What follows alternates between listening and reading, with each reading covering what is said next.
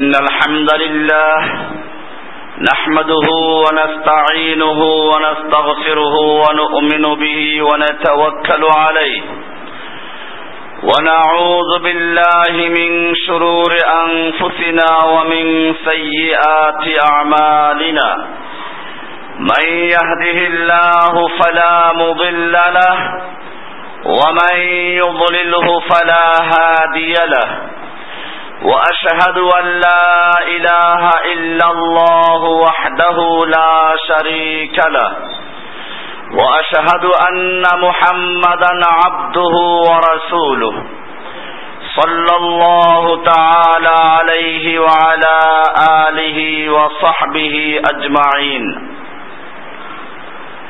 আল্লাহ সুবহানাহু ওয়া তাআলার মহান দরবারে শুকরিয়া জ্ঞাপন করছি যিনি আমাদেরকে প্রতি জুমার ন্যায় আজকেও সালাতুল জুমা আদায় করার জন্য মার্কাজুল উলুম আল ইসলামিয়া মসজিদে আসার তৌফিক এনায়েত করেছেন, এজন্য বলি আলহামদুলিল্লাহ। গত দুই জুমা পর্যন্ত তাজকিয়াতুন নুফুস বা আত্মশুদ্ধি বিষয়ে আলোচনা করা হচ্ছিল। শাবান মাসের প্রথম জুমা, রমজান মাসের প্রস্তুতির জন্য বিষয়টি আরও গুরুত্বপূর্ণ। তাজকিয়াতুন নফুস, আত্মাকে শুদ্ধ করা, এটার গুরুত্ব এরপরে মানুষের আত্মা কত প্রকার, কি কি? এ বিষয়গুলো আলোচনা হচ্ছিল। তারই ধারাবাহিকতায় আজকের আলোচনা তৃতীয় প্রকারের কলব আল কলবুল মাহতুম সিলগালাকৃত কলব। এটার আর নাম হচ্ছে আল কলবুল মাতবু। মোহরকৃত কলব। এটার আর নাম হচ্ছে আল কলবুল মাইয়িত। মৃত্যু কলব কোরআনুল করিমের সুরায় বাকারা দুই নম্বর সুরার সাত নম্বর আয়াতে আল্লাহ সুবহানাহু ওয়া তাআলা বলছেন খতামাল্লাহু আলা কুলুবিহিম ওয়া আলা সামঈহিম ওয়া আলা আবসারিহিম গিশাওয়া ওয়া লাহুম আযাবুন আযীম খতামাল্লাহু। আল্লাহ তাআলা তাদের অন্তরের উপরে মোহর মেরে দিয়েছেন। খতামা সিলগালা করে দিয়েছেন, মোহর মেরে দিয়েছেন আলা কুলুবিহিম, তাদের কলবের উপরে। ও আলা সামিহিম এবং তাদের শ্রবণ শক্তির উপরে, কানের উপরে। ওয়ালা আবসারিহিম গিশাওয়া, এবং তাদের চোখের উপরে দিয়েছেন পর্দাবৃত করে। এখানে প্রশ্ন হতে পারে, আল্লাহ তাআলা যখন মোহর লাগিয়ে দিলেন, তাহলে তারা গোমরা হলো, এতে ওদের দোষ কি? বিষয়টা আমাদের মনে রাখতে হবে। আমরা আগেও আলোচনা করেছিলাম। রাসূলুল্লাহ সাল্লাল্লাহু আলাইহি ওয়াসাল্লাম এর ব্যাখ্যা দিয়েছেন, মানুষ যখন প্রথমে একটা গুনাহ করে, তার কলবের উপর একটা কালো দাগ পড়ে যায়। যখন তবা করে, ওটা পরিষ্কার হয়ে যায়। আর তবা না করলে পরে, একের পর এক দাগ পড়তে পড়তে, এক সময় সেটা সম্পূর্ণ কালো হয়ে যায়। আর এরকম যখন কালো হয়ে যায়, তখনই সেই অন্তরটা মরে যায়, ওটার নাম হয়ে যায় আল কলবুল মাইয়িত, মৃত্যু কলব, এবং ওই পর্যায়ে গেলে আল্লাহ তাআলা তাদের মহর করে দেন। এটাই বলা হয়েছে, খতামাল্লাহু আলা কুলুবিহিম। আল্লাহ মোহর করে দিয়েছেন। এই কারণে তারা অন্যায় করছে। বিষয়টা এরকম নয়। বরং তারা অন্যায় করতে করতে এমন এক পর্যায়ে চলে গেছে, যখন আর তাদের হক কবুল করার মতো অবস্থা নেই। এই অবস্থায় যাওয়ার কারণে আল্লাহ সুবহানাহু ওয়া তাআলা সিলগালা করে দিয়েছেন। কোরআনের বিভিন্ন আয়াত থেকে তার প্রমাণ পাওয়া যায়। আল্লাহ সুবাহ কোরআনের সূরা ইউনুস দশ নম্বর সুরার চুয়াত্তর নম্বর আয়াতের সাথ করেছেন রুসুলান ইলা কৌমিহিম আমি তাদের, তার জাতির কাছে রসুল প্রেরণ করেছি। তারা এদের কাছে সুস্পষ্ট দলিল সহ আগমন করেছেন। ফামা লিউমিনু বিমা কাযযাবু বিহ। কিন্তু তারা পূর্বের থেকে নবী রসুলদেরকে মিথ্যা সাব্যস্ত করার কারণে ইমান আনার অবস্থায় ছিল না। ফামা কানু লিউমিনু বিমা কাযযাবু বিহি মিন ক্বাবলু আল্লাহ তাআলা বলছেন, কাযালিকা নাতবাউ আলা কুলুবিল মুতাদিন। এভাবেই যারা সীমা লঙ্ঘন করে, সেই সীমা লঙ্ঘনকারীদের অন্তরের উপর আমি মোহর মেরে দিই। এরকম বিষয় আলোচনা আছে আরও সুরায় আরাফের একশো এক নম্বর আয়াতে। এমনি ভাবে আল্লাহ তাআলা সূরায়ে আরাফের 179 নম্বর আয়াতে আরও স্পষ্ট করে বলেছেন, ওয়ালাকাদ দারানা লিজাহান্নামা কাসীরাম মিনাল জিন্নি ওয়াল ইনস। আমি অবশ্যই সৃষ্টি করেছি জাহান্নামের জন্য বহু জিন ও মানুষকে। লাহুম কুলুবুন, যাদের অন্তর রয়েছে। বিহা, অথচ সে অন্তর দিয়ে তারা বুঝে না। ওয়ালাহুম আয়ুনুন, তাদের চক্ষু রয়েছে। বিহা, তারা সে চক্ষু দিয়ে দেখে না।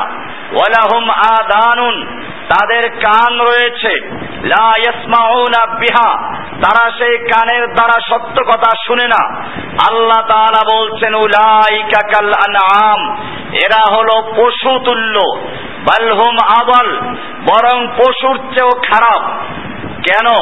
আল্লাহ তাআলা এদেরকে পশুর চেয়েও নিকৃষ্ট বলেছেন। কারণ পশুকে আল্লাহ তাআলা সত্য মিথ্যা যাচাই করার জন্য জ্ঞান দান করেননি।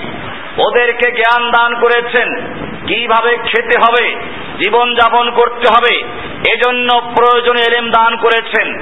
কিন্তু কোনটা সত্য, কোনটা মিথ্যা, কোনটা হক, কোনটা বাতিল, এই জ্ঞান পার্থক্য করার জন্য যা প্রয়োজন তা দেওয়া হয়নি। বাঁচার জন্য যা প্রয়োজন তা দেওয়া হয়েছে। একটা লাঠি দেখলে সে অবশ্যই দৌড় দেয়। আবার যদি তাকে বুঝান, তোর জন্য ভালো খাবার রেখেছি, খবরদার অন্যের খেতে মুখ দিবি না, সে এটা বুঝবে না। কিন্তু মানুষকে আল্লাহ তাআলা ভালো মন্দ যাচাই করার জন্য জ্ঞান দান করেছেন। সত্য কথা বোঝার জন্য জ্ঞান দান করেছেন। সত্যকে দেখার জন্য চক্ষু দান করেছেন। সত্য কথা শোনার জন্য কান দিয়েছেন। এইগুলো যারা কাজে লাগায় না, আল্লাহ বলেছেন তারা পশু, বরং পশুর চেয়েও খারাপ। এখানে আমাদের যত সমস্যা আমরা এই সমাজে দেখি প্রায় একটা কথা বলা হয়, বাপ দাদার যুগ থেকে এটা করেছি, বাপ দাদার যুগ থেকে চলে এসেছে। যখন বলা হয়, মানুষ মৃত্যুর পরে তিন দিনা মিলাদ বেদাত, এটা কোরআন হাদিসে নেই চল্লিশায় করা বেদাত, কোরআন হাদিসে নেই, মৃত্যু বার্ষিকী পালন করা বেদাত, কোরআন হাদিসে নেই। এমনি ভাবে এমনি ভাবে ম্যারেজ ডে পালন করা আরেকটি বেদাত এরকম ভাবে মৃত্যু ব্যক্তির জন্য পারিশ্রমিকের বিনিময়ে কোরআন খতম পড়ানো, মিলাদ পড়ানো, পারিশ্রমিকের বিনিময়ে দোয়া পড়ানো, খতম পড়ানো সম্পূর্ণ বেদাত এবং হারাম। মানুষ বলে এটা আগের থেকে করেছি। অমুকেরা কম বুঝে। যখন বলা হয় পীর মুইদি ইসলামে নেই। পীর তন্ত্র, সুফি তন্ত্র তিস্তিয়া কাদেরিয়া, নকশাবন্দিয়া, মুজাদ্দেদিয়া, এই সমস্ত তরিকার কোন স্থান ইসলামে নেই। ইসলামে কোনো ফেরকা নেই। ইসলামে নেই হানাফি, নেই সাফি নেই মালিকি, নেই চিস্তি নেই কাদেরি, নেই আহলে হাদিস, নেই সালাফি। ইসলামে শুধুমাত্র আছে মুসলিম। ফেরকা এখন চতুর্মুখী। কেউ আহলে কোরআন, কেউ আহলে হাদিস, এই সবগুলো ফেরকা। হয়তো আপনি খুঁজে বের করবেন, আহলে হাদিস হাদিসে আছে। এরকম তো আহলে কোরআনও হাদিসে আছে। আল্লাহর রাসূল আলাইহি বলেছেন কোরআন। হে কোরআনের ধারক, বাহকরা, তোমরা বেতের পড়ো। আহলুল কোরআন বলা হয়েছে, এই নাম নিয়ে একটা দল তৈরি করতে বলা হয় নাই। বর্তমানে এই নাম নিয়ে দল তৈরি হয়েছে যারা আল্লাহর নবীর হাদিসকে অস্বীকার করে। আমাদের এই ভাইদের মধ্যেও তারা ঢুকে গোমরা করছে। আমি পরিষ্কার বলে দেই, যারা কোরআন মানে হাদিস মানে না, আল্লাহর নবীর তরিকা মানে না, রাসুলের কোন প্রয়োজন তারা অস্বীকার করে, এই লোকগুলো গুমরা, বিভ্রান্ত, এদের সঙ্গে আমাদের কোনো সম্পর্ক নেই। ভাইয়েরা আমার, ফেরকা যাচাই করতে হবে। আপনি এখন বলেন, আমি যে ফেরকায় আছি, এটাই হক। আপনি যদি হিন্দুর ঘরে আসতেন কি করতেন? আপনি বলতেন, আমি হিন্দুই হক। এখন আপনি হিন্দুকে ভালোবাসেন না, কারণ হিন্দুর ঘরে জন্মগ্রহণ করেন নাই। আপনি খ্রিস্টানকে হক মনে করেন না, কারণ খ্রিস্টানের ঘরে জন্মগ্রহণ করেন নাই। আপনি ইহুদিকে হক মনে করেন না, কারণ ইহুদির ঘরে জন্মগ্রহণ করেন নাই। আপনি যে বেদাতি সুফি তন্ত্র পীরতন্ত্র আর মাজাহাব তন্ত্র নিয়ে জন্মগ্রহণ করেছেন। আপনি এটাকে হক মনে করছেন।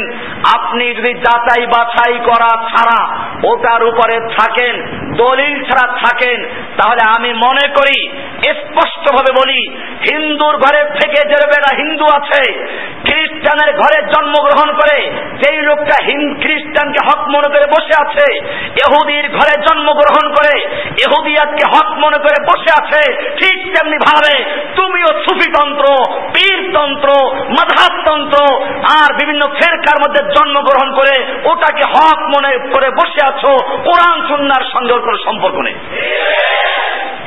আপনাকে তেহাত্তরটা আম দেওয়া হলো। আর বলা হলো আমের সিজন এই তেহাত্তরটা আমের থেকে বাহাত্তরটা আম পচা, নষ্ট একটা আম মাত্র ভালো। আপনি তখন কি করবেন? সামনে যেটা পাবেন সেটাই নিয়ে নেবেন। না, আপনি সতর্ক হয়ে যাবেন। যে আমাকে বলা হয়েছে বাহাত্তরটা আম পচা, একটা মাত্র ভালো সেই একটা কোনটা খুঁজে বের করতে হবে? নতুবা, যেহেতু বাহাত্তরটা পচা, খুব সম্ভাবনা আছে, পচাটাই আপনি হাত দিয়ে বসবেন। যেহেতু বাহাত্তরটাই পচা, এটা যদি পরিষ্কার বুঝে থাকুন, তাহলে মনে রাখতে হবে, আল্লাহর রাসূল সাল্লাল্লাহু আলাইহি ওয়াসাল্লাম বলেছেন, আমার উম্মত তেহাত্তরটা ফেরকায় বিভক্ত হবে, তেহাত্তর ফেরকা হবে, তেহাত্তরটা দল হবে, কুল্লুহুম ফিন্নার এই সব দলগুলো জাহান নামে যাবে। সব দলগুলো গুমরা, সব দলগুলো বিভ্রান্ত।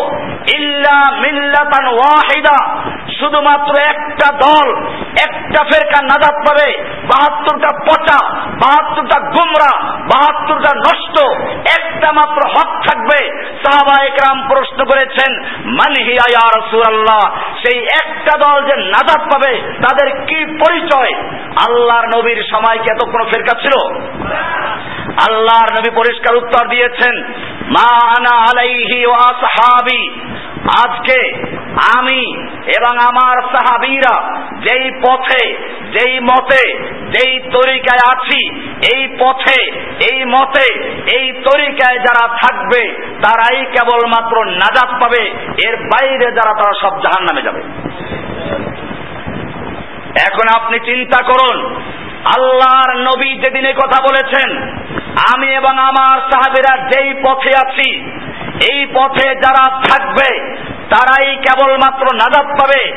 ওই দিন আল্লাহর নবী যেদিন এই কথা বলেছেন সেই দিন তোমার তিস্তি ছিল কিনা কাদেরি ছিল কিনা নকশাবন্দি ছিল কিনা হানাফি ছিল কিনা সাফি ছিল কিনা মালিকি ছিল কিনা হাম্বলি ছিল কিনা এরকম ভাবে আহলে হাদিস ছিল কিনা আহলে কোরআন ছিল কিনা সালাফি ছিল কিনা কেউ ছিল না ওই সময় মুসলিমদের একটা মাত্র পরিচয় ছিল সেই পরিচয়ের নাম ছিল ইসলাম আর মুসলিম এছাড়া আর কোনো পরিচয় ছিল না আপনি বলবেন কোরআন, হাদিসে এগুলো সিফাত আকারে উল্লেখ করা হয়েছে। তাহলে তো দুনিয়ার সবাই সেই সুযোগ আছে। কোরআনে আছে, মমিনদের বলা হয়েছে, উলাইকা হেজবুল্লাহ। এরা হচ্ছে আল্লাহর দল, হেজবুল্লাহ। সরসিনার পীর সাহেব চিন্তা করলেন, পাইছি একটা নাম। উনি ওনার দলের নাম দিলেন হেজবুল্লাহ। সরসিনা পীরের দলের নাম কি?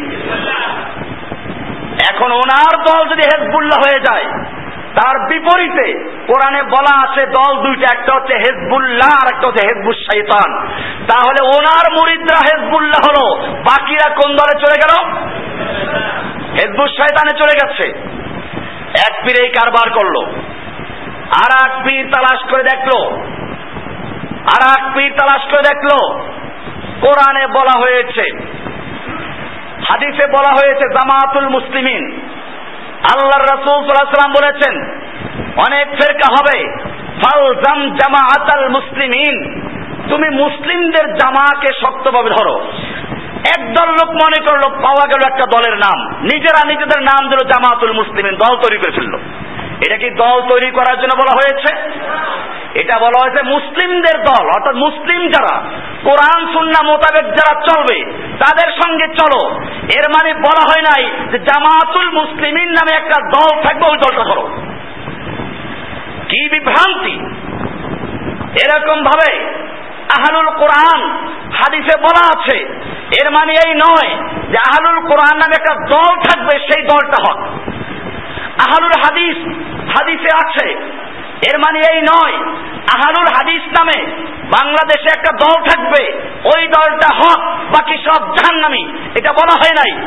আল্লাহর নবী সাল আলাইহি ওয়াসাল্লাম পরিষ্কার করে দিয়েছেন মা আনা আলাইহি ওয়া সাহাবি, আমি এবং আমার সাহাবিরা যার উপরে আছি, এটার উপরে যারা থাকবে, তারা নাজাত পাবে, যারা এর বাইরে থাকবে, তারা জাহান্নামি হবে।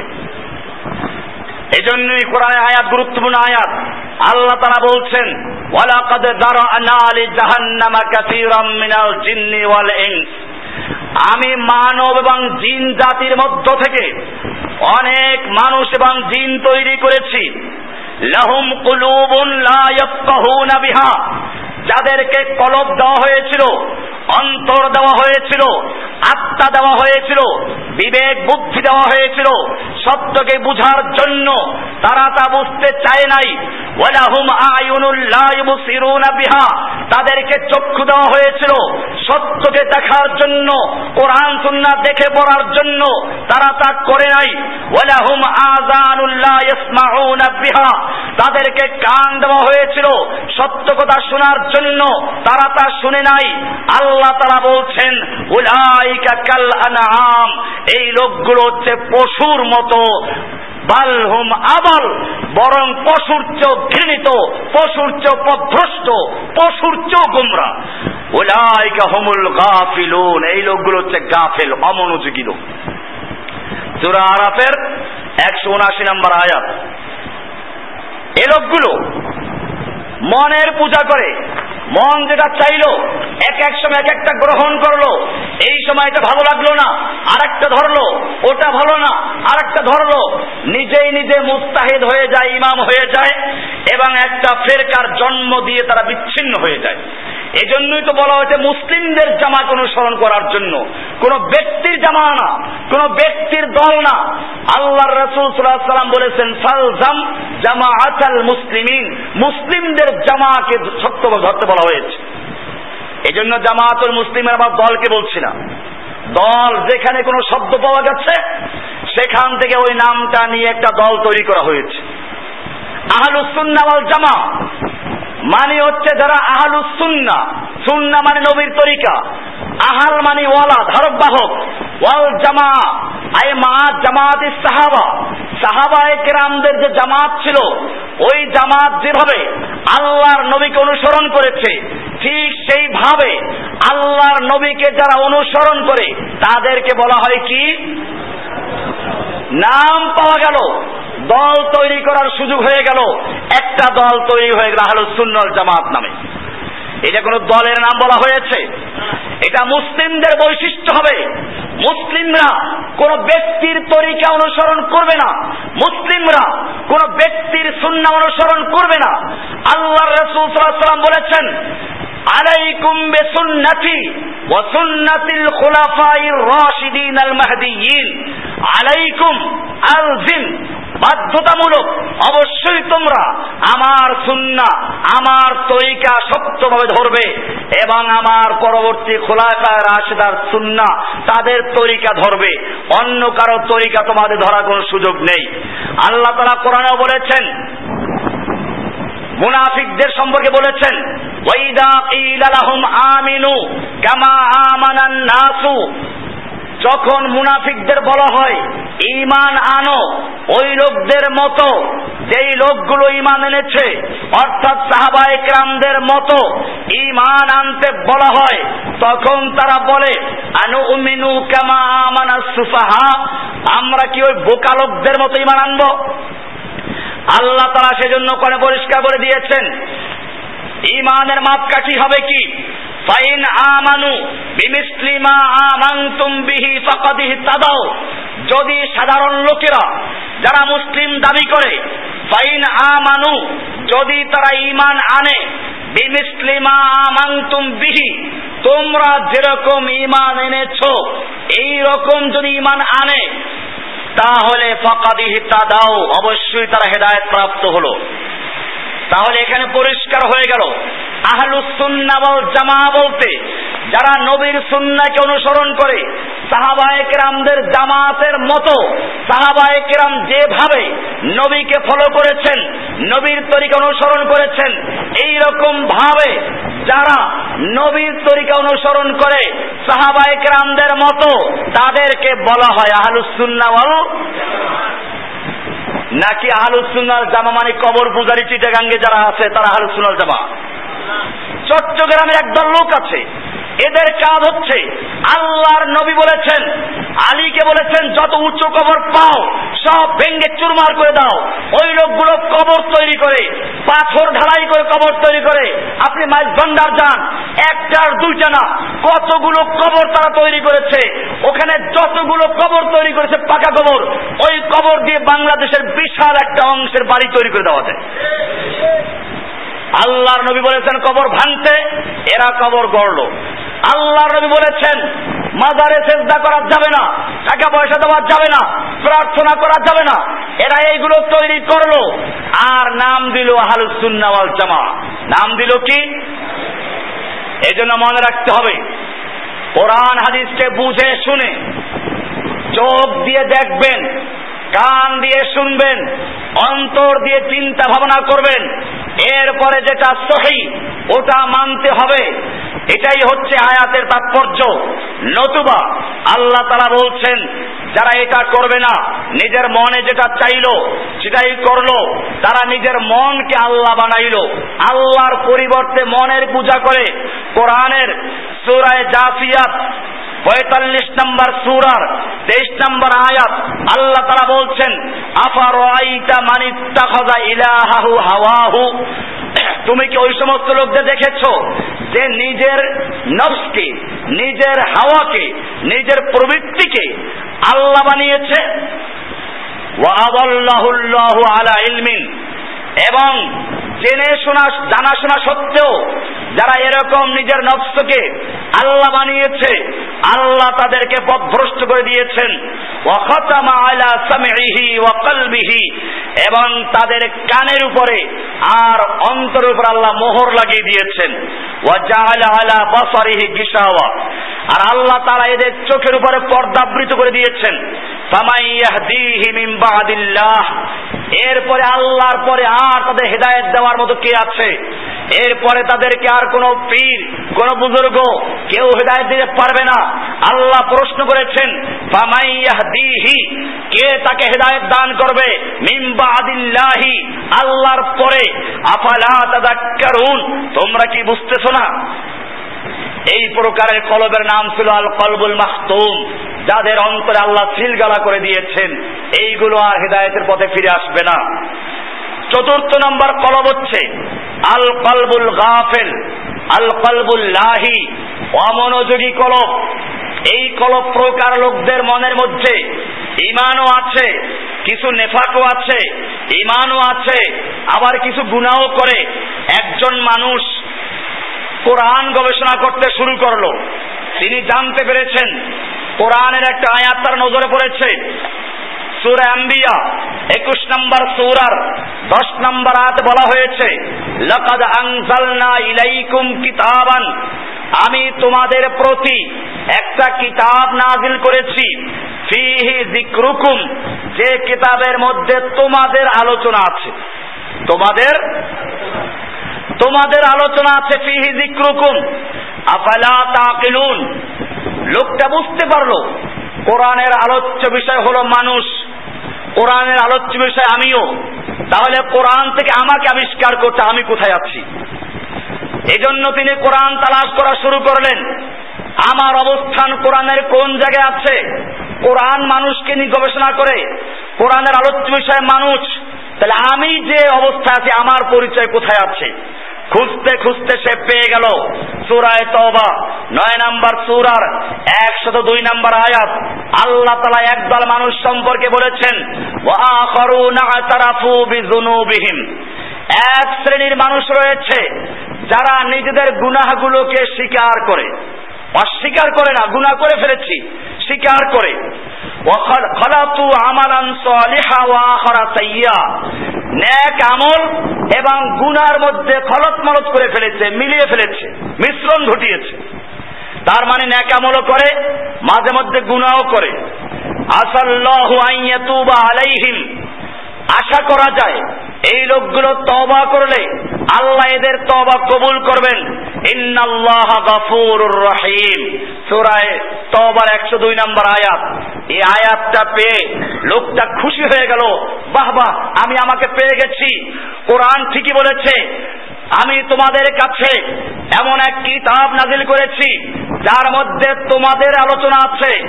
আমি নিজেকে পেয়ে গেছি। আমি তো এই প্রকারের লোক। আমি অন্যায় করি স্বীকার করি, মাঝে মধ্যে গুণা করি, ন্যাকামলও করি, তবাও করি।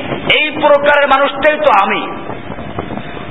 আমিও মনে করি যে আমি নিজে এবং আমার সামনে যারা শ্রোতা আছে, তাদের বেশিরভাগ লোকই এই প্রকারের লোক। ন্যাকামলও করে গুনাও করে তবাও করে, আবার মাঝে মধ্যে পাপ করে বসে। আমরা কেউ ফেরিস্তা না। আল্লাহর রাসূল সাল্লাম বলেছেন, কুল্লু বনি আদম আউন সব বনি আদম পাপ করে, অন্যায় করে, গুনাহ করে। এই পাপীদের মধ্যে সবচেয়ে ভালো গুণাগার হচ্ছে ওই ব্যক্তি যে তবা করে। যে কি করে?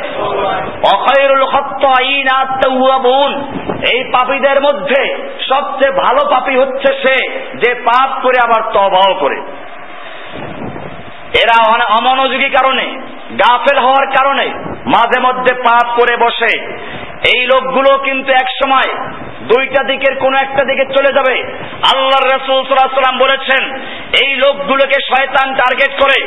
তো রাজুল ফেতানু আলাল কুলুবে, এই লোকগুলোর অন্তরের উপরে ফেতনা ঢুকে, কাল হাসিরে উদান উদান, চাটাই বোনার জন্য, চাটাই তৈরি করার জন্য, যেমন একটা খেজুর পাতার সাথে আর একটা খেজুর পাতা যুক্ত করা হয়, এরকম তৈরি করতে করতে একটা চাটাই তৈরি হয়ে যায়। আল্লাহর রসুল সাল্লাম বলছেন, এরকম ভাবে এক একটা গুণা যুক্ত হতে পারে থাকে। যেই কলব এই গুনাহগুলোকে খেয়ে ফেলে গুনাগুলোকে আয়ত্ত করে গুনাগুলোকে রাখে, নুকিতা ফিহি নুক্তাতান সৌদা তার কলবে একটা কালো দাগ পড়ে যায়। এরকম দাগ পড়তে থাকে। অপরদিকে আর যেই কলব এই গুণাকে প্রশ্রয় দেয় না। নুকিতা ফিহি নুক্তাতান তার কলবে একটা সাদা দাগ পড়ে যায়। হাত্তা তাসিরা আলা কালবাইনে। শেষ পর্যন্ত দুইটা কলব দুই রকম হয়ে যায়। আলা আবিয়দ মিসলুস সাফা। একটা কলব হয়ে যায় মরমার পাথরের মতো, শ্বেত পাথরের মতো সাদা। ফালা তাদুররু ফিতনাতুন। এই রকম যাদের অন্তর হয়ে যায়, তাদেরকে কোন প্রকার ফিতনা, যত ফিতনা আসুক, দাজ্জালের ফিতনা, আহলে চিস্তি ফেতনা, কাদেরি ফেতনা, কবরি ফেতনা, মাজারি ফেতনা, পীর মুরগির ফেতনা, যত রকমের ফেতনা আছে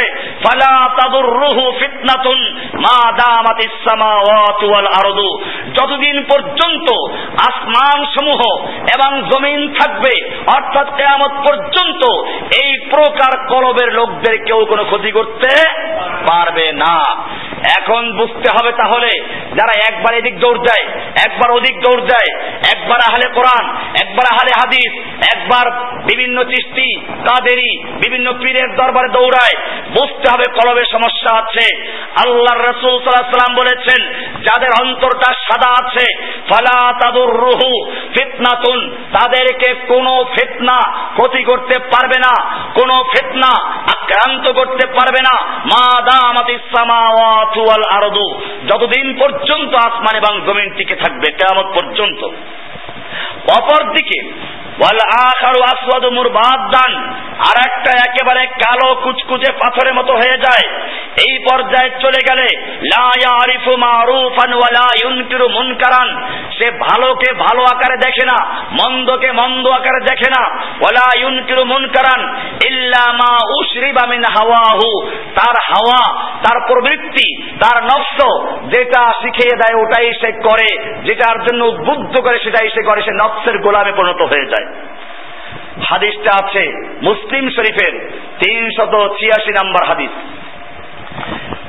আমি আলোচনা করছিলাম, আল কলবুল লাহি, কলবুল গাফেল, অমনোযোগী কলব, এই প্রকার কলব যাদের আছে আল্লাহ তাআলা তাদেরকে সাবধান করেছেন। আল্লাহ তাআলা সূরায়ে আম্বিয়া 21 নম্বর সূরার এক নম্বর আয়াতে বলেছেন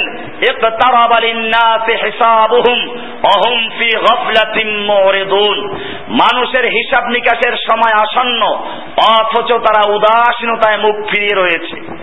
উদাসীনতায় মুখ ফিরিয়ে রয়েছে।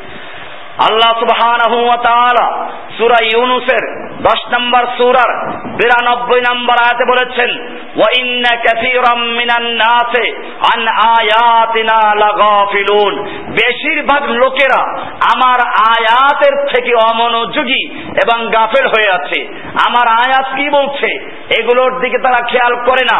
তারা কেবল কোন পীর কি বলল, কোন ইমাম কি বলল, কোন বড় বুজুর্গ কি বলল, আর কোন বড় পীর সাহেব কি বলল, কোন বড় মুফতি সাহেব কি বলল, এই বড় দিয়ে যাচাই করে আল্লাহ তারা বলছেন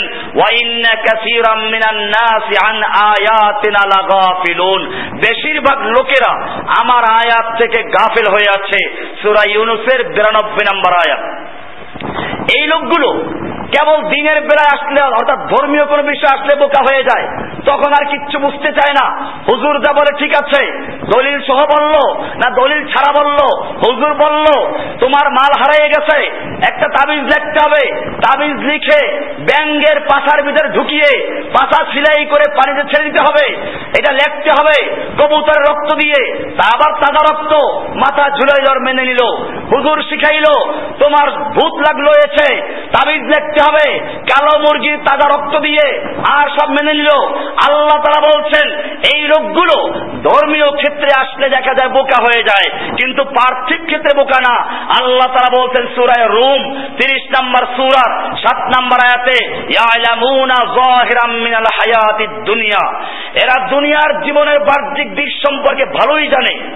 অহুম আনিল আখেরাতে হুম গাফিলুন। আর আখেরাত সম্পর্কে এরা গাফেল এবং তারা অচেতন এরা আখেরাত সম্পর্কে কোনো খবর রাখে না। এটা একজন মোল্লা দিয়ে রেখে দিলাম। বাচ্চাদের কোরআন পড়াবার প্রয়োজন পড়াই দিল। সে কি পড়াইলো তার কোনো প্রয়োজন সে মনে করে না। একটা ইংলিশ টিচারের বেতন দেয় দশ হাজার টাকা।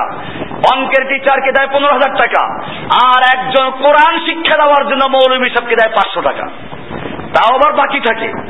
ভাইরা আমার, আল্লাহ তাআলা এই সমস্ত লোকদেরকে বলছেন সুরায় তাকাসুর, একশো দুই নম্বর সুরার, এক এবং দুই নম্বর আয়াতে বলেছেন আল্লাহ কুমুত্তাকাসুরু হাত্তা জুরতুমুল মাকাবের।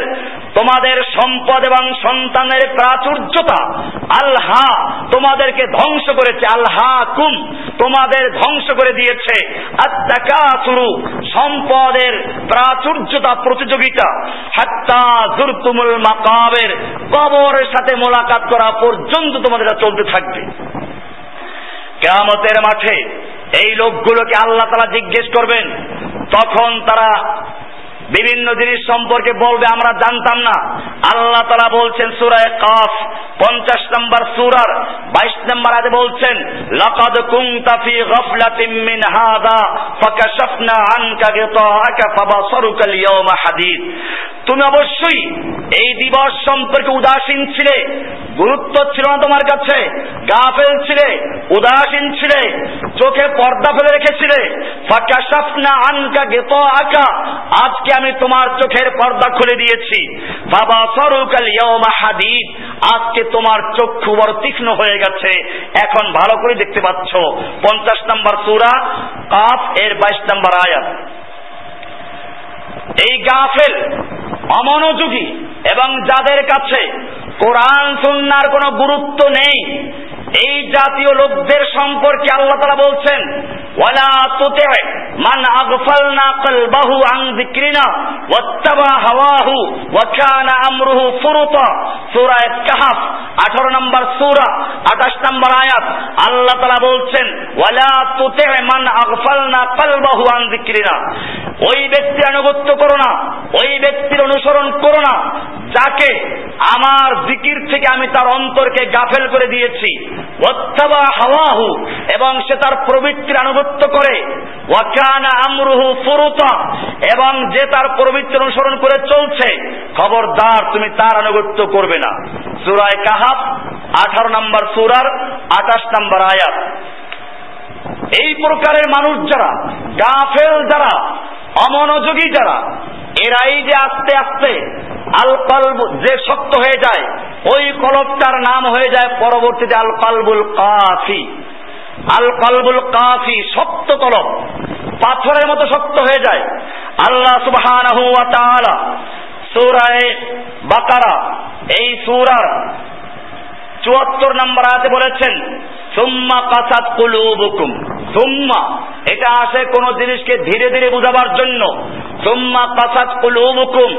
অতঃপর তোমাদের কলব শক্ত হয়ে গেল। মিম্বাদে দালিকা এরপরে মানে গুণা করতে করতে তোমাদের অন্তর শক্ত হয়ে গেল।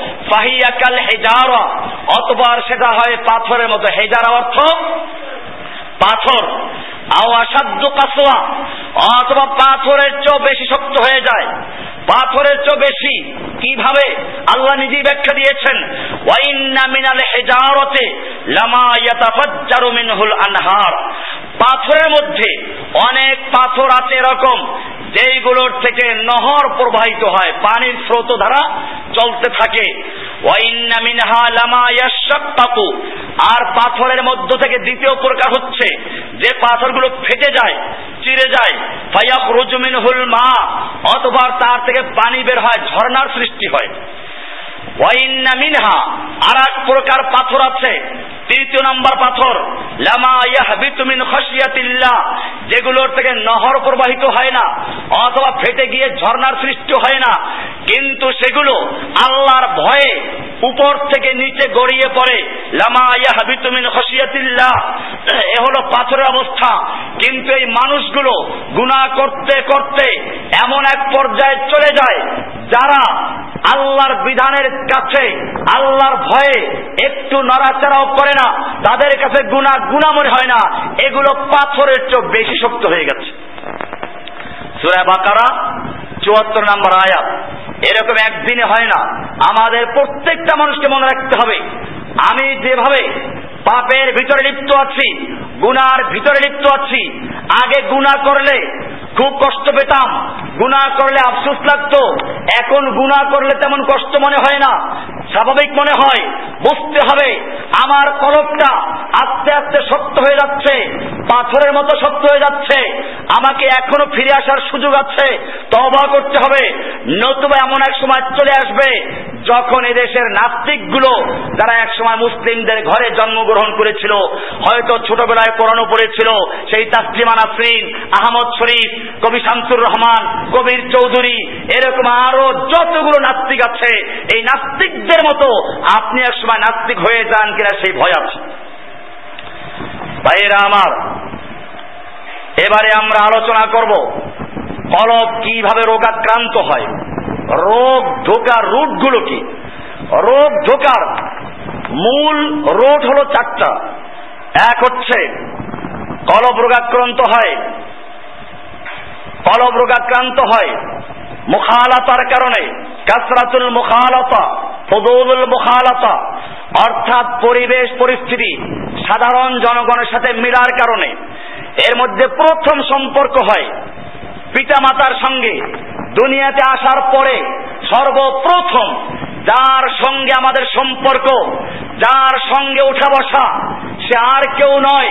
সে হচ্ছে মা, তারপরে বাপ এ কারণে আল্লাহর রসুল সাল আলাইহি ওয়াসাল্লাম ওখানে হাত দিয়েছেন পরিষ্কার বলেছেন আর আবি হুরায়রা রাদিয়াল্লাহু তাআলা আনহু قال قال رسول الله صلى الله عليه وسلم ما من مولود ইল্লা ইউলাদু আলাল ফিতরাতে এমন কোন সন্তান নেই এমন কোন শিশু নেই যে ফিতরাতের উপরে জন্মগ্রহণ না করে ইসলামের উপরে জন্মগ্রহণ না করে প্রত্যেকটা শিশু ইসলামের উপরে জন্মগ্রহণ করে, হক গ্রহণ করার যোগ্যতা নিয়ে তৈরি হয়। এরপরে আবাহু অথবা তার পিতা মাতা আবাহু মা বাপ ইহবিদানিহি তাকে ইহুদি বানায় আউয়ুনাসরানিহি অথবা খ্রিস্টান বানায় আউয়ুমাজ্জিসানিহি অথবা মজুসি অগ্নিপূজক বানায়। আর পরে আল্লাহ রাসূল সাল্লাল্লাহু বলছেন, কামা তুনতিজুল বাহিমাতু বাহিমাতান জামাহা যেমন একটা পশু, চতুষ্পদ জন্তু, একটা সুন্দর একটা বাচ্চা প্রসব করল। এর কান ঠিক আছে, নাক ঠিক আছে, চোখ ঠিক আছে, হাত পা ঠিক আছে, সব অঙ্গগুলো ঠিক আছে। এরপরে মানুষ কি করে তাকে কান কাটে, নাক ফুটো করে, এরকম এক একটা দোষ লাগিয়ে দেয়। ঠিক তেমনি ভাবে আল্লাহ তাআলা প্রতিটি শিশুকে ফেতরাতের উপরে, ইসলামের উপরে দুনিয়াতে পাঠিয়ে দেন। এরপরে তার মা বাপ তাকে গোমরা করে, বিভ্রান্ত করে, ইহুদি বানায়, খ্রিস্টান বানায়, হিন্দু বানায়, বৌদ্ধ বানায়, নাস্তিক বানায়, মোরতাদ বানায়। আপনি হয়তো বুঝতে পারেন নাই কীভাবে বানায়। এই ছেলে যখন একটু বড় হলো, বড় হওয়ার পর স্কুলে যেতে হবে। কোন স্কুলে যাবে? এটা নির্ণয় করে প্রথম কোন ব্যক্তি? মা বাপ মা বাপ চিন্তা ভাবনা করে পরামর্শ করে এরপরে তালাশ করল, একে ভর্তি করাতে হবে জোসেফ স্কুলে, খ্রিস্টান স্কুলে, নাস্তিক স্কুলে, অথবা কোন ইংলিশ মিডিয়ামে পড়াতে হবে, যেখানে ধর্মের কোনো বালাই নেই, অথবা ড্যাম নটরে পড়াতে হবে, এখানে খ্রিস্টান আছে। এইভাবে পিতা মাতা সর্বপ্রথম যে আঘাতটা করল পিতা মাতা সর্বপ্রথম তাকে যে গুমরা করল, তা হচ্ছে স্কুল নির্ণয় করার মাধ্যমে। ভাইয়েরা আমার আল্লাহ রসুল সাল্লাহ সাল্লামের কথাগুলো বুঝতে হবে আল্লাহ রসুল সাল্লাহ সাল্লাম বলেছেন فأباوه يهبدانه أو ينصرانه أو يمجسانه তার পিতা মাতা তাকে ইহুদি বানায় খ্রিস্টান বানায় নাসারা বানায় কেমনে বানায় আপনি হয়তো কল্পনা করেন নাই আপনি চিন্তাও করেন নাই পিতা মাতাই তাকে গোমরা করে কারণ প্রথমেই পিতা মাতা স্কুলে দেয় এই চিন্তা করে কে এই জন্য মনে রাখতে হবে আপনি যদি আজকে এই সন্তানকে, এ হাদিসটা আছে, সহি বুখারির চার হাজার সাতশো পঁচাত্তর নম্বর হাদিস, সহি মুসলিমের ছয় হাজার নয়শো ছাব্বিশ নম্বর হাদিস মুস্তাদ আহমদের বারো হাজার চারশো নিরানব্বই নম্বর হাদিস। পরিষ্কার বলা হয়েছে, ওর পিতা, মাতা ওকে কি বানায়? এহুদি খ্রিস্টান বানায়। কেমনে বানায় তা পরিষ্কার হয়ে গেল। এমনি ভাবে এ কারণেই কেয়ামতের মাঠে এই সন্তানদের জন্য যখন জাহান নামের ফয়সলা হয়ে যাবে, তারা জাহান নামে চলে যাবে। আল্লাহর কাছে আবেদন করবে, তুমি যেই সন্তানের জন্য রাত দিন পরিশ্রম করেছ, যেই সন্তানের লেখাপড়ার জন্য খ্রিস্টানদের স্কুল নির্বাচন করেছ, যেই সন্তানের ভবিষ্যৎ চিন্তা করে হালাল হারাম বাছাই না করে পয়সা কামাই করেছ, এই সন্তান কেয়ামতের মাঠে কি বলবে? কান খুলে ভালো করে শোনো। আল্লাহ তারা বলছেন অকাল কাফারু, রব্বানা মিনাল জিন্নি ওয়াল ইনসি নাজআলহুমা তাহতা আকদামিনা লিয়াকুনা মিনাল আসফালিন। তারা বলবে, হে আমার রব, তুমি আমাদেরকে দেখিয়ে দাও। ওই দিনকে ওই মানুষকে যারা আমাকে গোমরা করেছিল, বিভ্রান্ত করেছিল, বদভ্রষ্ট করে দিয়েছিল, আজকে আমি তাদেরকে পায়ের নিচে রেখে জাহান্নামে যেতে চাই। লিয়াকুনা মিনাল আসফালিন, যাতে তারা নিকৃষ্টদের অন্তর্ভুক্ত হয়ে যায়। এরকম ভাবে তাদেরকে অপমান করার জন্য পায়ের নিচে রেখে তারপরে জাহান নামে যাব।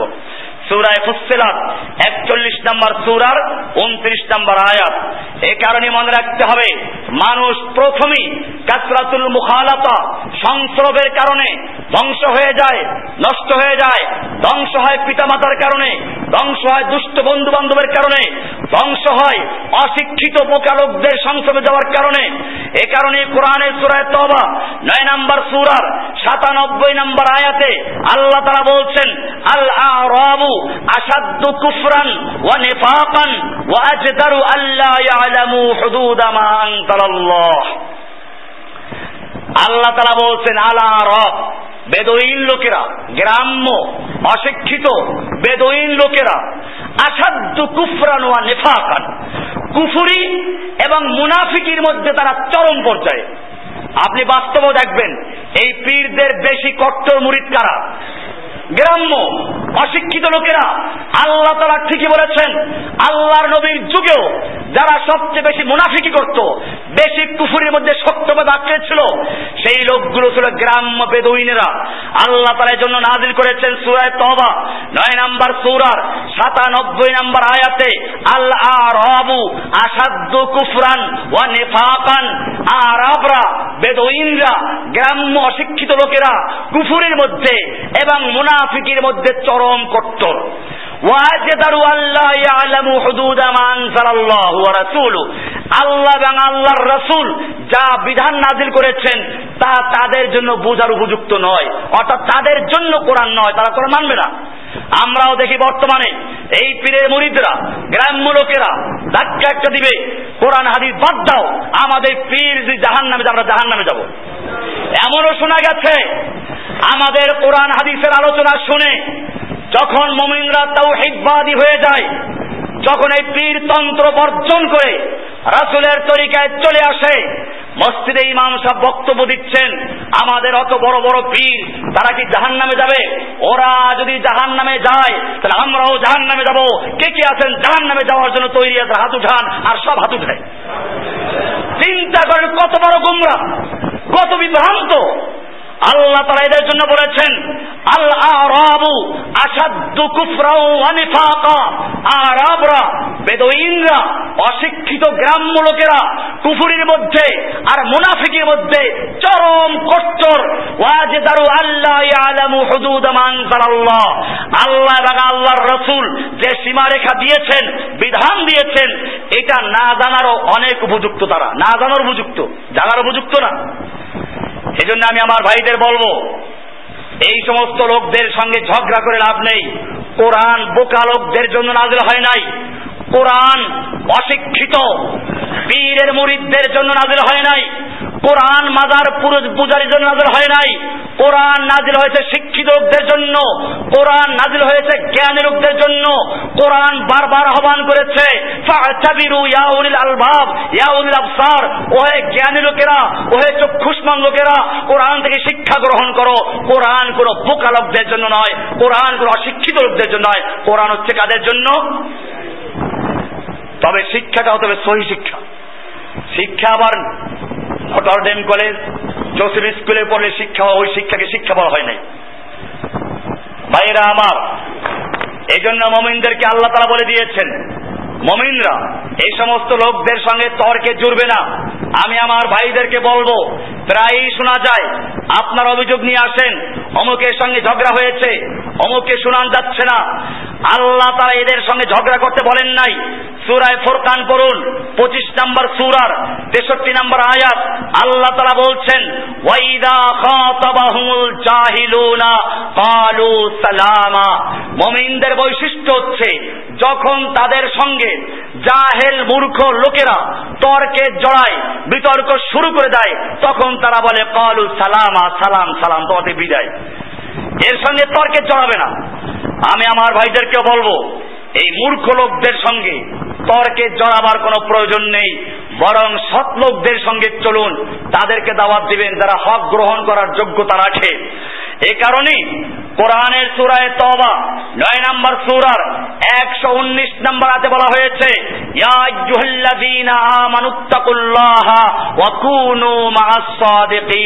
হে ঈমানদারগণ, তোমরা আল্লাহকে ভয় করো এবং সত্যবাদী লোকদের সঙ্গী হও। কাদের সঙ্গী হও? সত্যবাদী যারা, সৎ লোক যারা, এদের সঙ্গে থাকো, এদের সঙ্গে উঠা বসা করো। আর যারা কট্টরপন্থী বেদাতি পীরের মুরিদ হয়ে গেছে, কবর পূজারি হয়ে গেছে, মাজার পূজারি হয়ে গেছে, তিনশো ষাট তরিকা মানে একশো ছাব্বিশ তরিকা মানে রসুলের তরিকা বাদ দিয়ে আট রশি, নয় রশি, অথবা আঞ্চলিক ইসলাম মানে বরিশালের ইসলাম, ফরিদপুরের ইসলাম, সিলেটের ইসলাম চট্টগ্রামের ইসলাম, এরকম ইসলামকে তারা আঞ্চলিক করে ফেলেছে। এই সমস্ত আঞ্চলিক ইসলাম বাদ দিয়ে কোরআন সুন্নার ইসলাম যারা পালন করে তাদের সঙ্গী তাদের সঙ্গে বন্ধুত্ব করা। এই আয়াতটা পিসাবরাও পড়ে পিসাবরা এই আয়াত দিয়ে শুরু করে। যদি জিজ্ঞেস করেন, পীর ধরতে হবে তার দলিল কি? আপনাকে সুরায় তবা নয় নম্বর সুরার একশো উনিশ নম্বর শুনিয়ে দিবে।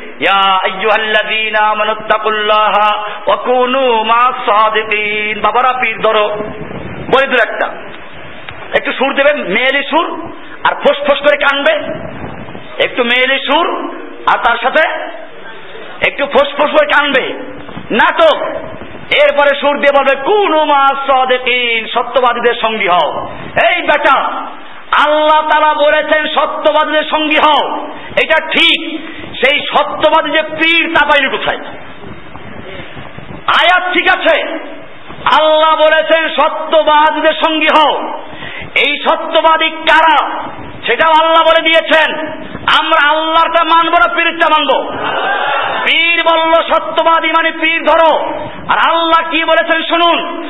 সুরায় হুজরাত উনপঞ্চাশ নাম্বার সুরার পনেরো নাম্বার আয়াত আল্লাহ তারা পরিষ্কার বলেছেন ইন্নামাল মুমিনুন আল্লাযীনা আমানু বিল্লাহি ওয়া রাসূলিহি ثم لم يرتابوا وجاهدوا بأموالهم وأنفسهم في سبيل الله أولئك هم الصادقون নিশ্চয়ই ওই সমস্ত মমিনরা যারা আল্লাহর উপর ইমান এনেছে আল্লাহর রাসূলের প্রতি ইমান এনেছে সুম্মা লাম ইয়ারতাবু অতঃপর কোন প্রকার দ্বিধাদ্বন্দ্ব রাখে নাই সংশয় রাখে নাই। ওয়াজাহাদু বিআমওয়ালিহিম ওয়া আনফুসিহিম ফি সাবিলিল্লাহি। এবং তারা তাদের জান এবং মাল দিয়ে আল্লাহর রাস্তায় জিহাদ করে, যুদ্ধ করে। আল্লাহ বলছেন, উলাইকা হুমুস সাদিকুন। এরাই হলো সত্যবাদী। এরাই হলো এটা কার ব্যাখ্যা?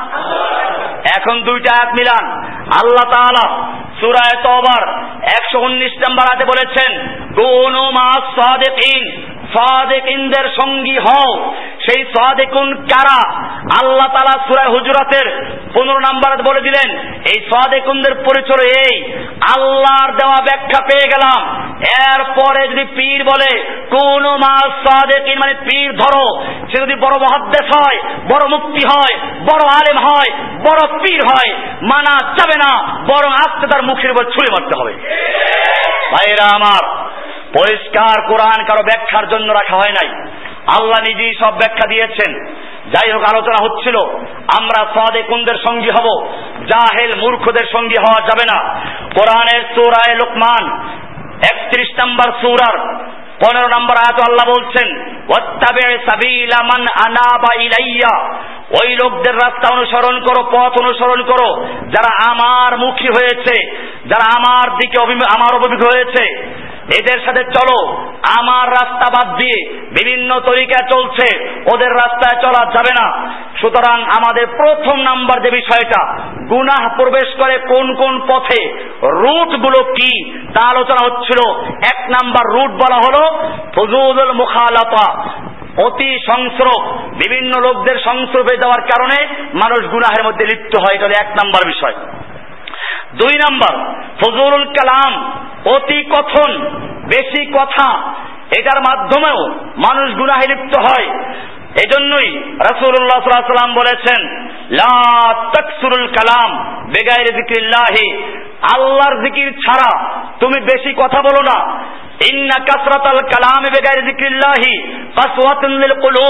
আল্লাহর জিকির ছাড়া অন্য কথা যত বেশি বলবা, তোমার কলবটা অত শক্ত হয়ে যাবে, কলব শক্ত হয়ে যাবে।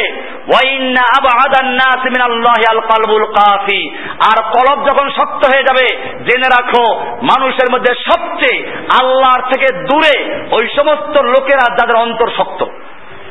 যাদের অন্তর এই কারণে মনে রাখতে হবে একজন মমিন। মমিনের কলবটা থাকে আগে, জিহিবা থাকে পিছনে। আর মুনাফেকের জিহিবা থাকে আগে, কলব থাকে বোঝেন নাই। বিষয়টা হচ্ছে এই, একজন মমিনের কলব আগে, তার মানে সে আগে চিন্তা করে, এরপরে মুখের দ্বারা বলে। এই জন্য বলেছি কলব আগে, মুখ পিছনে। অপর দিকে একজন মুনাফিক আগে বলে, তারপরে চিন্তা করে চিন্তা করে তারপর লজ্জিত হয়। এটা হচ্ছে মমিনের মধ্যে আর মোনাফিকের মধ্যে পার্থক্য। এই জন্য কোন একজন লোক বলেছেন যে তুমি যখন কারও কাছে যাবে, যা বলবা, তার চেয়ে ডবল শুনবা। কারণ কান দুইটা, মুখ একটা। মুখ কয়টা? একটা। কান কয়টা? মুখ হচ্ছে বলার জন্য, কান হচ্ছে শোনার জন্য। তাহলে ডবল কান, মুখ একটা। তাহলে যা বলবে, তার চেয়ে বেশি শুনবে। এটা মনে রাখতে হবে। তবে আপনি যখন দাওয়ার কাজ করতে যাবেন, তখন তো ভিন্ন বিষয়। আপনাকে দাওয়ার কাজ করতে হবে। আপনাকে চুপচাপ বসে চলবেন আবার সেখানে।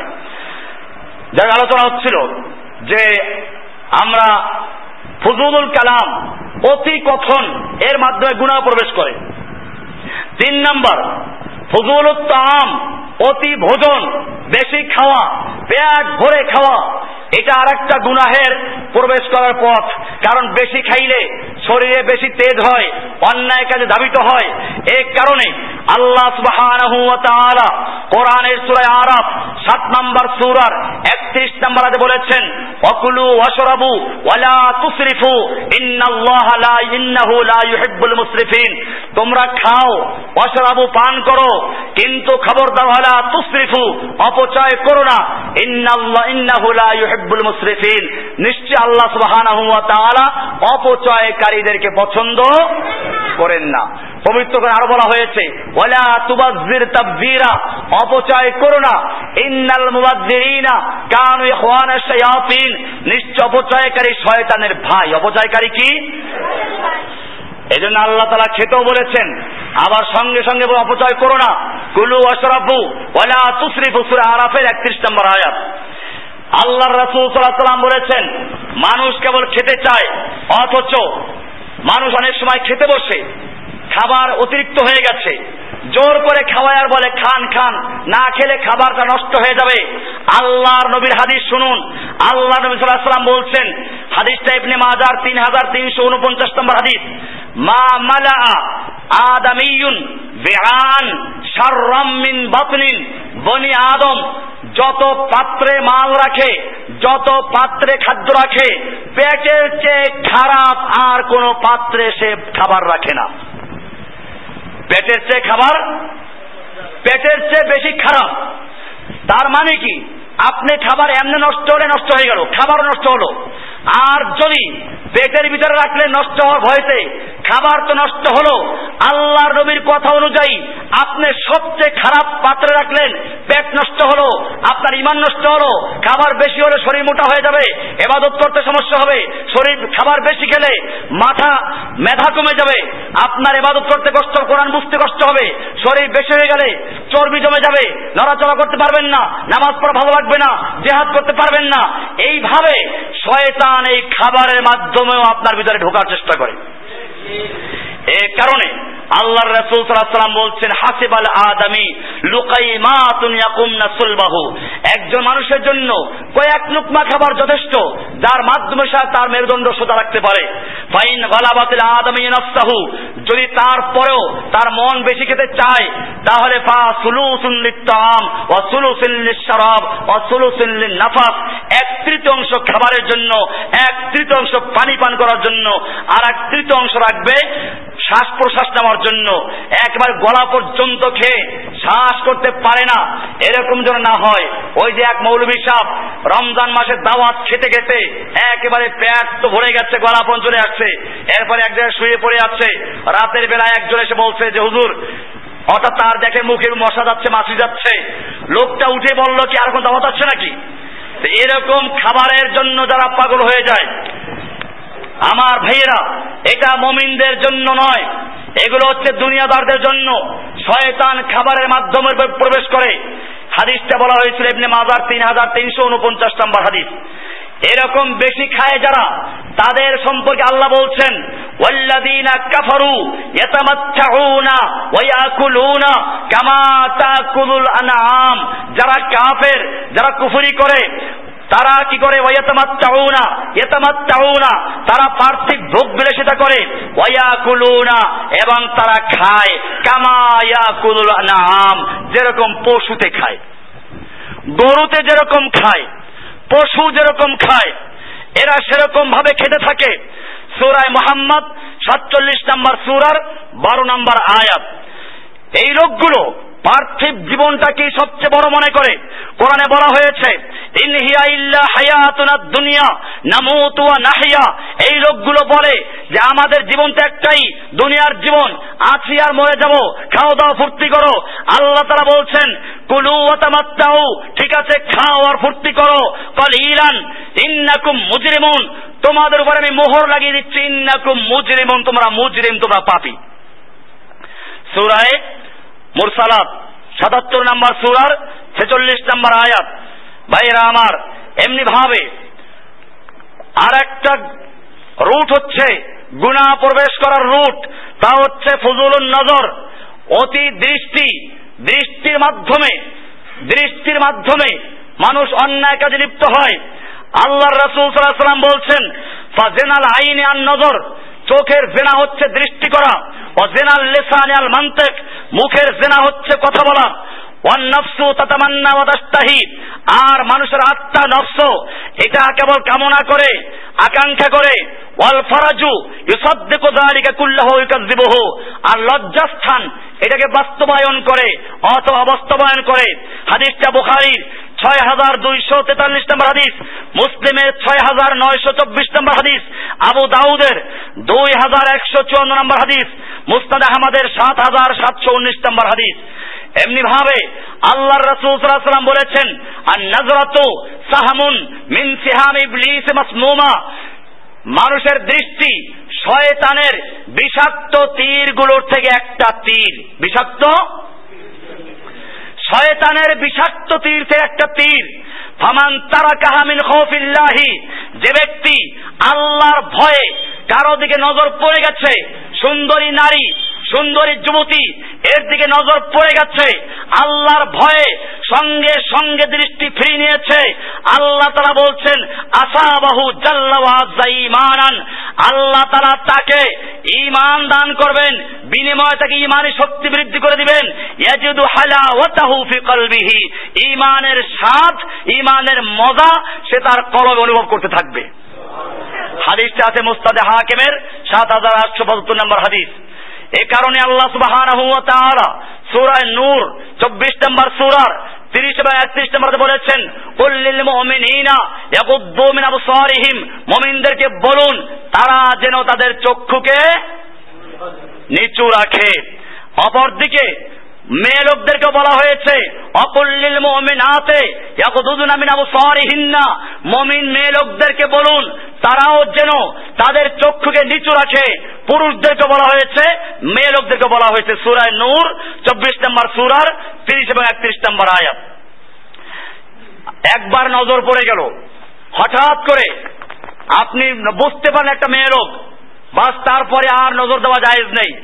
অনেকে হাদিস থেকে ভুল বুঝে একবার নজর দেওয়া যায় কাজে একবার নজর দিয়ে যতক্ষণ দেখা যায়। না, এটা মিথ্যা কথা। প্রতারণা করা হচ্ছে, তোমার নফস তোমাকে ধোকা দিচ্ছে, তোমার সঙ্গে প্রতারণা করছে। তবা করো। আল্লাহ রসুল বলছেন আলীকে, ইয়া আলী, লা তুতবিইন নজরাতা আন নজরাতা, একবার নজর পড়ে গেল, এরপর আরেকবার নজর করতে পারবা না, সঙ্গে ফিরিয়ে নাও, ফাইন্না লাকাল উলা ওয়া লাইসাত লাকাল আখিরা, প্রথমবার তোমার জন্য বৈধ হয়েছে, গুনাহ হয় নাই, এরপরে দ্বিতীয়বার তুমি রাখো আর তাকাও, এরপরে আর তোমার জন্য বৈধ হবে না। হাদিসটা আবু দাউদের, দুই হাজার একশো একান্ন নম্বর হাদিস, তিরমিজি দুই হাজার সাতশো সত্তর নম্বর হাদিস, মুস্তাদে আহমদের বাইশ হাজার নয়শো চুয়াত্তর নম্বর হাদিস। ভাইরা আমার, এরকম ভাবে নজর হেফাজত করতে বলা হয়েছে, আমরা এতক্ষণ পর্যন্ত মানুষের মনের মধ্যে, কলবের মধ্যে রোগ কোন কোন রুটে প্রবেশ করে তা আলোচনা করেছি। এক নাম্বার ছিল ফজলুল মুখালাতা অতি সংস্রব মানুষের সংস্পর্শে আসার কারণে গুণা প্রবেশ করে। দুই নাম্বার ছিল ফজলুল কালাম, অতি কথন, বেশি কথার মাধ্যমে গুনাহে লিপ্ত হয়। তিন নাম্বারে ছিল ফজলুল তাহাম অতি খাদ্য। চার নাম্বার ছিল কি? ফজলুল নাজার, অতি দৃষ্টি এই চারটা হলো মৌলিক রুট, যার মাধ্যমে মানুষের মধ্যে গুণা প্রবেশ করে। ভাইরা আমার, এরপরে অন্তরের রোগগুলো কি কি আছে, সেগুলো আমার আলোচনা ছিল আজকে। যেহেতু কারেন্ট চলে গেছে, আপনাদের কষ্ট হচ্ছে। ভাইরা আমার, আজকের এই আলোচনার মাধ্যমে আজকে শেষ করতে হচ্ছে। আগামী জুমায় সবে বরাতের উপর আলোচনা হবে। সবে বরাত কি, কেন, এটা কতটুকু বৈধ, আসলে বৈধ আছে কিনা এই বিষয়ের উপর আগামী জুমাতে ইনশাল একটা দেওয়া হবে, বই দেওয়া হবে। এই জন্য আগামী জুমা আগে থেকে চলে আসি। আর এই আলোচনার যে বিষয়গুলো বাকি রয়ে গেছে আমরা প্রথমে আলোচনা করেছিলাম তাস্কিয়া মানে কি? এরপরে তাস্কিয়ার গুরুত্ব কি? এরপর আলোচনা করেছি আত্মশুদ্ধি। এই আত্মা কত প্রকার করব কত প্রকার, কি কি? এরপরে গুণা কোন কোন রুটে প্রবেশ করে? এরপরে আলোচনা ছিল গুণাগুলো কি কি, আত্মার রোগগুলো কি কি, এবং তার চিকিৎসাগুলো কি কি। ইনশাল্লাহ আগামী জুমাতে আপনারা বই পেয়ে যাবেন। আল্লাহ তাআলা আমাদের সকলকে বিষয়গুলোকে বুঝার এবং আমল করার দান করে আমিন। আপনাদেরকে আরও দাওয়াত দিচ্ছিলাম। সামনে রমাদান রমজানকে ভালো করে জানা, রমজানকে বুঝা, রমজানের লক্ষ্য উদ্দেশ্য সম্পর্কে সচেতন হওয়া, এরপরে বুঝে শুনে সিয়াম পালন করার জন্য আগামী পঁচিশ তারিখ, অর্থাৎ সবে বরাতের পরের দিন যখন সবাই ঘুমাবে, সেদিন আপনারা ইনশাআল্লাহ একটা দার্সে অংশগ্রহণ করবেন। এটার উপরে আপনারা পড়াশোনা করবেন। ফেকুস সিয়াম সিয়ামের উপর দার্স হবে দিনব্যাপী। সকাল নয়টায় শুরু হয়ে বিকাল ছয়টা পর্যন্ত চলবে। এখানে ভর্তি হতে হবে। ভর্তির জন্য আগামী শুক্রবার পর্যন্ত আমরা শুরু করব ইনশাল্লাহ আগামী শুক্রবার ভর্তি হওয়া যাবে।